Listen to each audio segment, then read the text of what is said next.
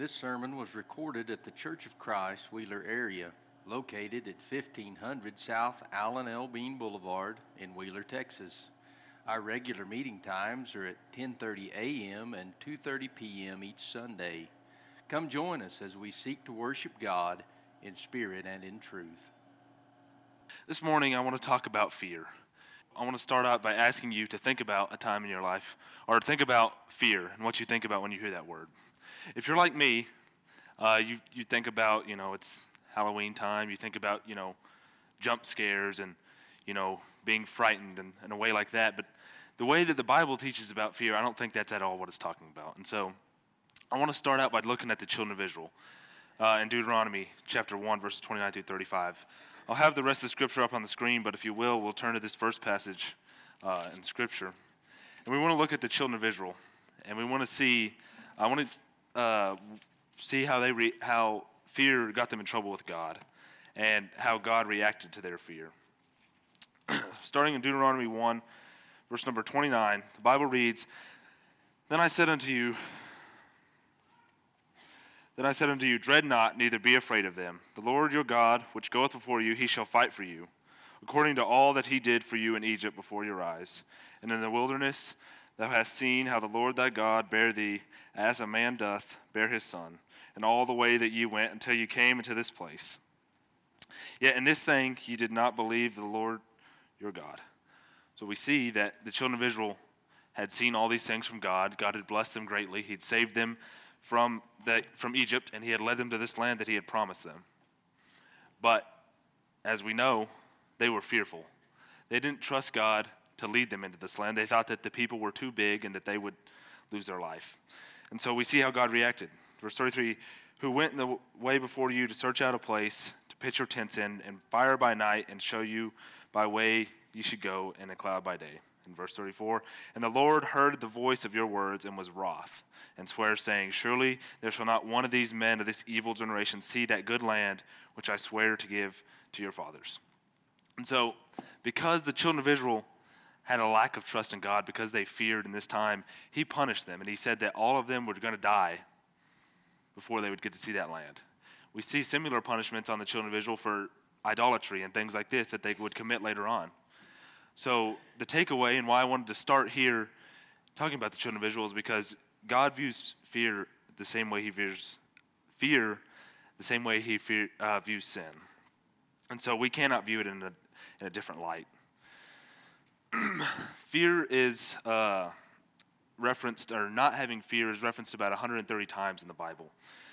And so, as we've established, God doesn't want us to fear. He wants us to overcome fear in this life. And He also knows that it's a struggle for us. And so, this is why it's talked about a lot in the Bible. The next thing we gotta we, we I want to remind us of is that fear can overcome our faith. You know, the children of Israel, as we looked at, God had led them through the wilderness. God had got them out of Egypt. He had done so much for them, and they had seen so much, but yet they lost faith in Him. A little bit of fear overcame them, and the same thing can happen to us if we're not careful in our life. We cannot underestimate fear and how the devil will use it. Uh, just as the devil wants us to sin and to give into uh, things of this world, he wants fear to overcome our lives because it puts him in control. And so this morning, we want to talk about a few fears that I've listed uh, that we can face in this life and about what the Bible teaches and how we can handle them. First fear we're going to talk about is a fear of the future. You know, tomorrow and every day ahead, we don't know what's coming, and we have no we have no idea what's coming. And naturally, because of the unknown, we can have some fear in our life. And then the next thing we're going to talk about is fear of being alone. You know, not having people in this life and being on your own is something that can be very scary and that uh, God doesn't intend for us. we're going to talk about fear of loss, losing the things that we love, the people that we love. It can be very scary at times. Fear of death, something that overcomes many people of this world, that bears us down, and that can be a burden for us if we don't turn to Scripture for help fear of standing out, fear of being different. Uh, you know, no one, none of us likes to be apart from the crowd. No one likes to be, you know, weird, different, whatever the term might be. Similarly, none of us wants to be rejected. We fear spreading the gospel. We fear being rejected uh, for God's word. And these fears, You know, many times we don't think about it, but these are the types of fears that lead to worry, anxiety, and stress in our life. and this is by no means an exhaustive list. Uh, fear of many things can overcome us in this world. This is just a list that I made. And I, I put all these out here on the list in the beginning because I want to show that fear affects us all at some level. And the only question is whether or not we accept that and whether or not we know that fear can be a temptation for us. So I want to dive into each of these fears, see what the Bible has to say about them, how we can handle them, and how we can overcome all fear. As I said about fear of the future, the reality is not one of us knows what's, what tomorrow holds. And as we all know, unexpected things come up all the time. And naturally, we this, this can bring fear to people. But this uncertainty shouldn't really have any bearing on us as Christians.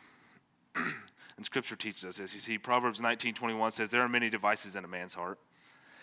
Nevertheless, the counsel of the Lord that sh- shall stand."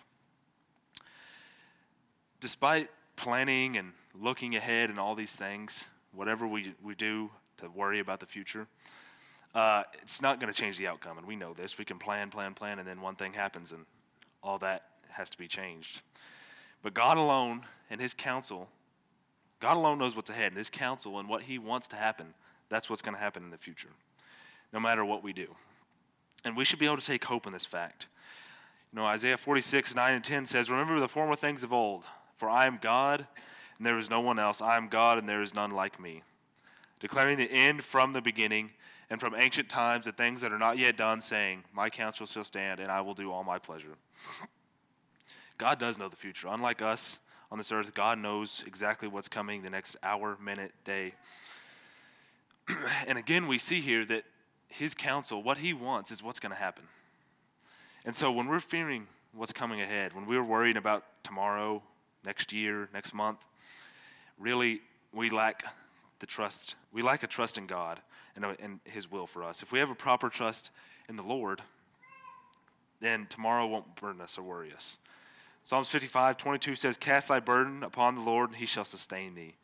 He shall never suffer the righteous to be moved. God promises to his children that he's going to be there for us. If you fear the future, you doubt and we doubt his will and his promise to take care of us. You know, Matthew chapter 6 speaks of Jesus, uh, speaks of God taking care of the lilies and the birds, and that if he does this, do we not think he will take care of us as well?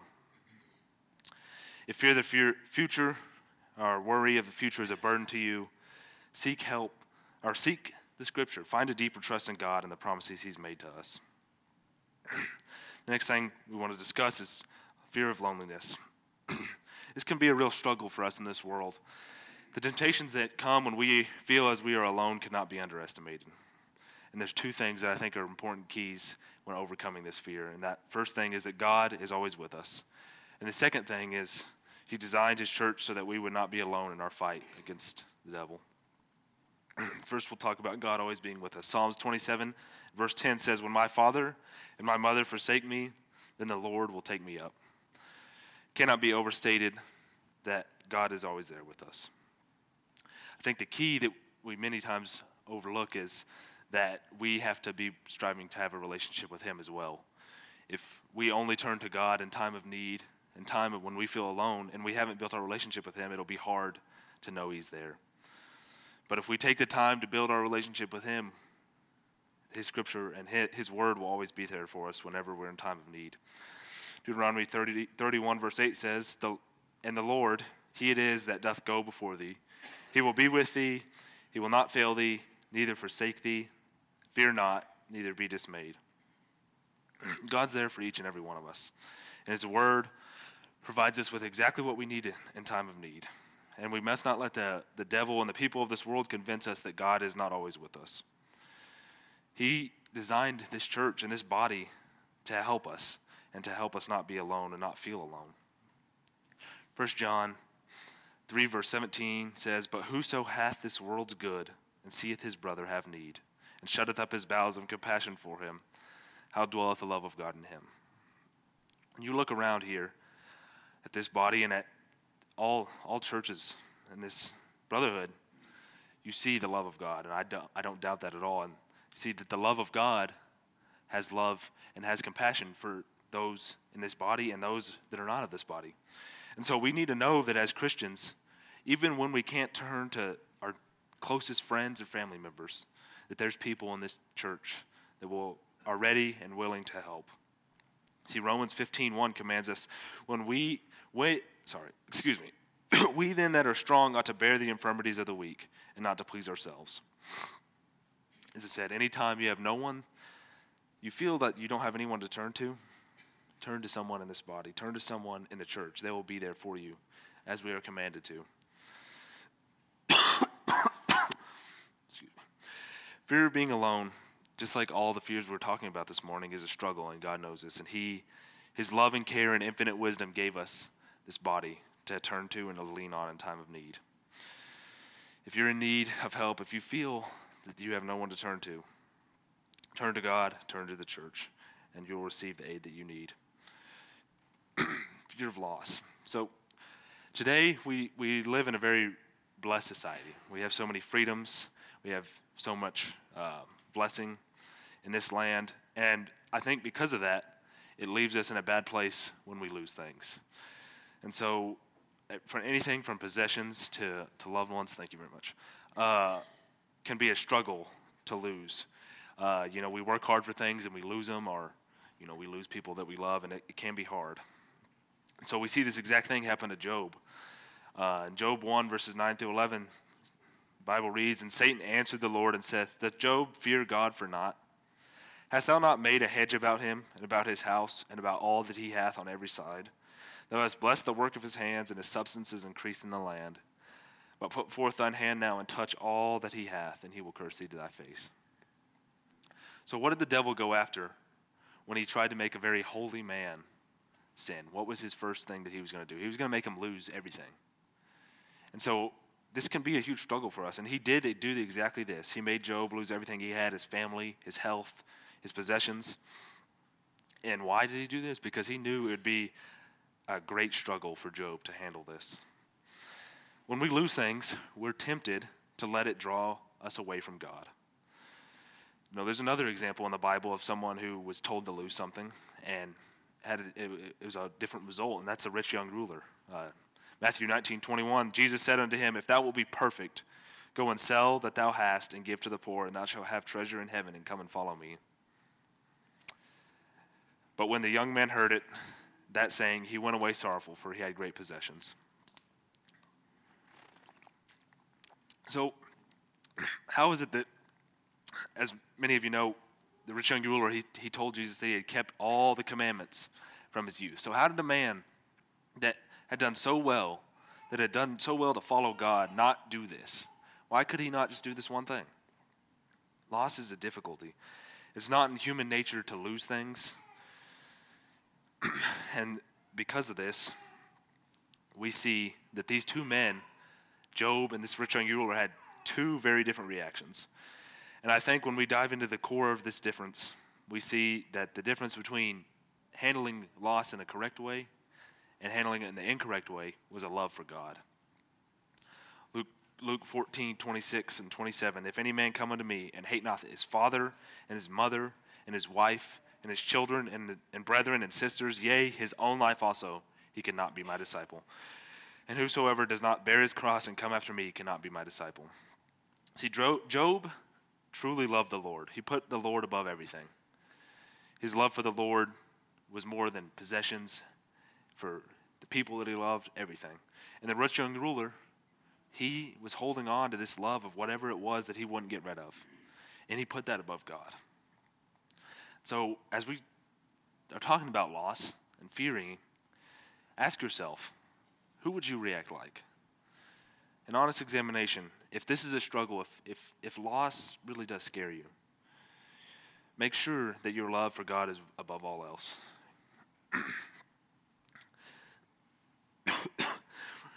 Next, we're going to talk about the fear of death.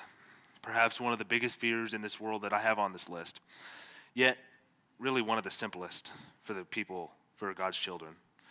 Death surrounds us. You know, we mentioned several people that are having funerals in this town this week, and while it will by no means be easy to come to terms with death, we can undoubtedly not take fear in it, and it's taught clearly, clearly in Scripture. In Hebrews 2, verse number 14, the Bible reads, For, for as much then as the children are partakers of flesh and blood, he also himself likewise took part of the same, that through death he might destroy him that had the power of death, that is the devil, and deliver them who through fear of death were all their lifetime subject to bondage. See, God knew from the very beginning that death would burden down that it would be bondage for us and a struggle. But his wisdom gave us a way and gave us Christ to save us from that bondage. And this hope is something that can help us easily overcome fear, this fear of death. And not only does he give us a promise uh, to overcome death, but he gives us a promise of comfort. This is in Revelation 21 4. God shall wipe away all tears from their eyes, and there shall be no more death, neither sorrow nor crying, neither shall there be any more pain, for the former things are passed away. God provides not only a hope for us to overcome death, but a comfort and a hope to overcome pain and suffering and crying and sorrow for all of eternity. And we don't have anything to fear if we obey what the Lord commands us and we have proper trust in Him. And I want to share a story that is actually the story that led me to give this lesson, and that is uh, we have on this your prayer list, and many of you know Brother Lyle Miller uh, was diagnosed with ALS several months ago, almost a year now, and the inspiration behind this was once he he had that diagnosis, I happened to be in Plainview the next time he preached, and I got to see a man who just been told he was about to die go up and give a lesson called God is Great. And in that lesson, as his voice shook and you could see the man dying, you saw someone who was looking death in the eye and was not scared. And why is that? Because we see we, we all know many people like that who have died, who have gone on and they weren't fearful. Because the word of God and God's word provides us with an escape from that fear of death. Jesus in Matthew chapter 10 speaks about this. He says, And fear not them which kill the body, but are not able to kill the soul, but rather fear him which is able to destroy both soul and body in hell. If, you, if you're scared to, leave this world, we need to ex- examine your fear of God. Examine who you should be fearing. Do you respect him as Almighty? Do we trust in his promises? Do we keep his commandments? If we do all these things, we have no reason to fear. he, God alone is the one that deserves fear in our life. And if we have a proper fear of Him, death is not something that we should struggle with. Another big struggle for us fear of standing out. You know, no, as I mentioned in the beginning, no one wants to be singled out. You don't want to be separate from the crowd. But we clearly see in Scripture that as Christians, it's not really optional. Uh, if you can't really think of times that you've been different in your life at some point, then you've we've probably failed our faith if, if we haven't stood out from the crowd at some point on this earth.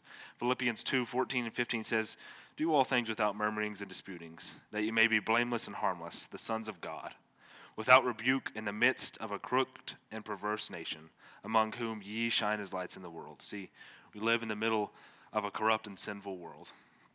And we're told that we're supposed to shine out as lights. At the very least, we should find ourselves, you know, not participating in things and avoiding sinful practice. But we have a natural tendency to want to fit in. And we have to try to change our minds. We have to try to change our natural tendencies. 1 Peter 2 9 says, But you are a chosen generation, a royal priesthood, a holy nation, a peculiar people. Peculiar people, that ye should show forth the praises of him who hath called out you out of darkness into his marvelous light. You know, it's really a blessing that we can stand out and be different. And we have to view it as such. God gave us the opportunity to have eternal life, to lay hold on eternal life, but He calls us to be different. And we need to view it as a, as a blessing and not something that we should be embarrassed about or scared of.